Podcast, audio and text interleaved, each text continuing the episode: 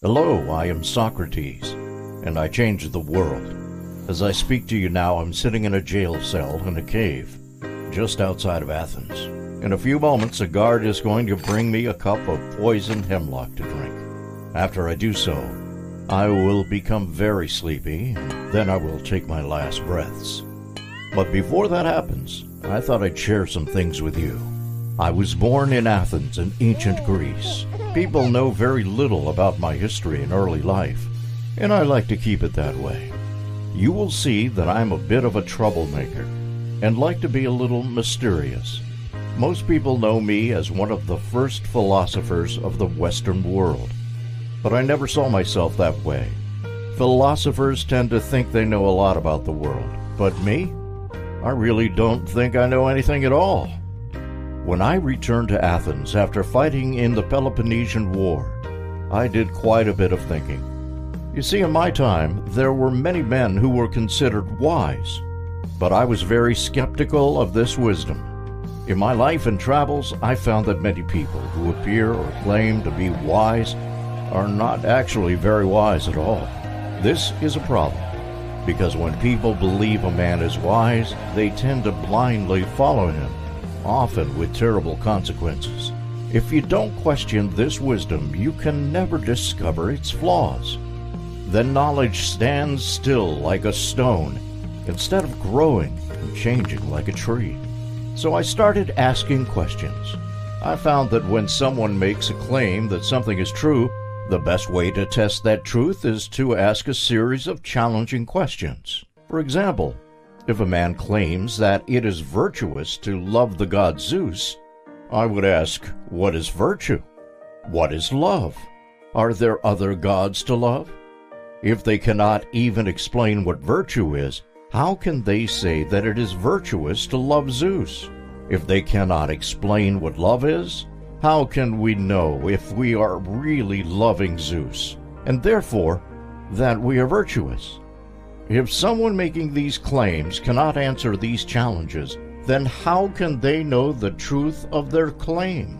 In my life, I didn't publish any works or write much down for others to read.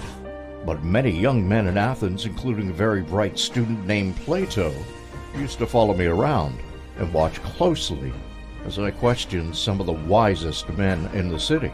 Plato would eventually pass this method down to his student Aristotle, who was the tutor of Alexander the Great. Alexander spread Greek thought to his vast kingdom. When the Romans took over Alexander's empire, they expanded it even larger and spread the Greek tradition even further. Sadly, when the Romans fell, the world entered a long, dark period where knowledge stood still once again. But then something wonderful happened. There was a renaissance of thought and knowledge when people began to revive the works of my students. Science flourished when people realized the power of methodical questioning and testing of claims. In your time, my method of questioning is known as the Socratic, after me, method, and is the basis of modern scientific and philosophical inquiry. And all this because I asked a few questions. Many people think that when someone asks a question, or many questions like I do, that they are unwise. But I think just the opposite. True wisdom is the knowledge of how little you actually know. It is this realization that allows you to start asking questions and get to the real truth. Asking questions may be the best way to get to truth, but it is also a fast way to make enemies. I'm afraid that I embarrassed quite a few very important men in Athens who saw me as kind of a professional smart aleck. When they saw that young men in the city were beginning to question like I did, I was arrested for corrupting the youth of Athens. My student Plato wrote about the trial and how I tried to defend myself using the same method of questioning that I was arrested for. This just made my accusers even angrier. Eventually, when I was convicted, the court asked me what I thought my punishment should be. I said that there should be a meal in my honor every night at the sacred hearth of the city, where great men and Olympic champions are honored. I said that my punishment should be a free meal at that hearth. since I have opened up everyone's eyes to true wisdom.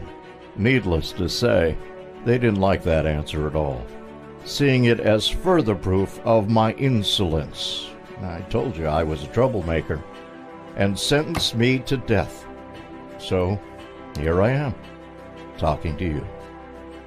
I have to say goodbye to my friends and family now, but don't feel bad for me. I am an old man now, anyway, and I'm happy to be the world's first martyr for the cause of truth. Remember, the only thing you know is that you know nothing. But don't take my word for it, for I know nothing as well.